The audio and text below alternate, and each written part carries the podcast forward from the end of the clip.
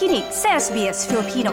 Pakinggan niyo pang kwento sa sbs.com.au/Filipino.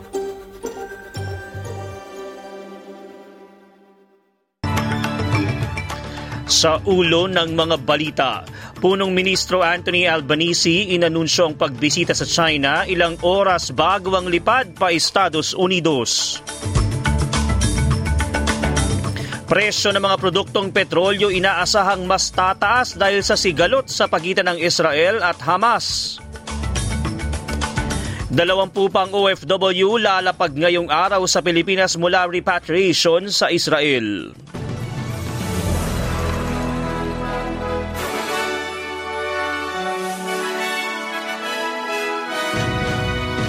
Sa detalye, inanunsyo ni Punong Ministro Anthony Albanese ang planong pagbisita sa China bago matapos ang taon. Ginawa ni Albanese ang anunsyo ilang oras bago ang paglipad nitong patungong Estados Unidos upang makipagpulong kay US President Joe Biden. 4 na araw ang opisyal na bisita ng PM sa US at inaasahang matatalakay ang seguridad sa Indo-Pacific region. Sinabi ni dating Punong Ministro at ngayon Australian Ambassador to the US Kevin Rudd sa Channel 7 na patuloy ang pakikipag-ugnayan ni Albanese sa dalawang bansa para sa pambansang interes. We've got an important economic relationship with China. The Prime Minister's determination has been to stabilise the relationship with China. So too is the United States currently seeking to stabilise its relationship with China. But we'll continue to affirm the absolute centrality of our alliance with the United States. Dumalo at nagsalita si Foreign Affairs Secretary Penny Wong sa naganap na vigil para alalahanin ang mga nasawi sa pag-atake ng Hamas sa Israel.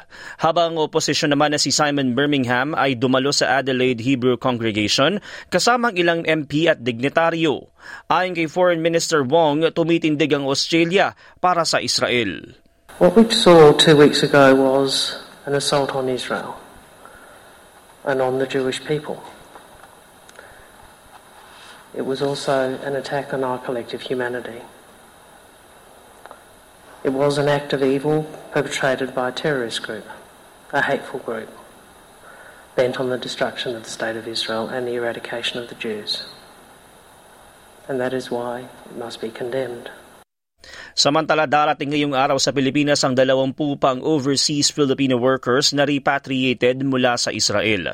Sa ulat ng ABS-CBN News, may nauna ng 34 na OFW na nakauwi habang wala pang bagong napaulat na nasaktan na Pinoy sa Gaza, bagaman may 2 nawawala.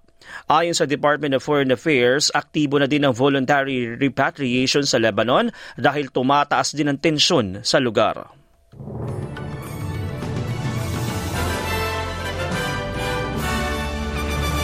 Lumabas sa bagong ulat ng Food Hunger Report na aabot sa 48% ng buong populasyon sa Australia ay natatakot magutom o hindi nagiging sapat ang pagkain.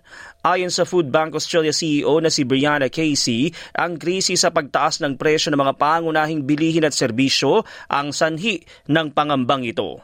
We know that we are seeing people who are younger. We know we are seeing people who are employed. A job is no longer a defense or a shield against food insecurity, and it's presenting Food Bank with some really big challenges in terms of meeting the demand for food relief, but also having to change the way that we can reach communities, given that we are now dealing with so many young professionals. Samantala, tumaas sa mahigit 7% ang presyo ng mga produktong petrolyo sa nakaraang 3 buwan na dagdag pasanin ng mga consumer. Inaasahan pa ng Federal Treasury ang dagdag na pagtaas 1 punto sa inflation ngayong quarter. Nakikita din ang dagdag pang pagtaas dahil sa nangyayaring sigalot sa pagitan ng Israel at Hamas, bagaman hindi pa lalabas sa inflation data ngayong September. Tumaas ang kaso ng mga employment scam ngayong 2023 ng mahigit 700%. Ito ay mula sa ulat ng National Anti-Scam Center na may babala na naglipa na ang mga nagpapanggap na recruiter na mag-hire umano ng trabaho na pwedeng gawin sa bahay o work from home. Simula Enero, $20 milyong na ang halaga ng na-scam na mga peking trabaho na inaalok sa mga social media platform.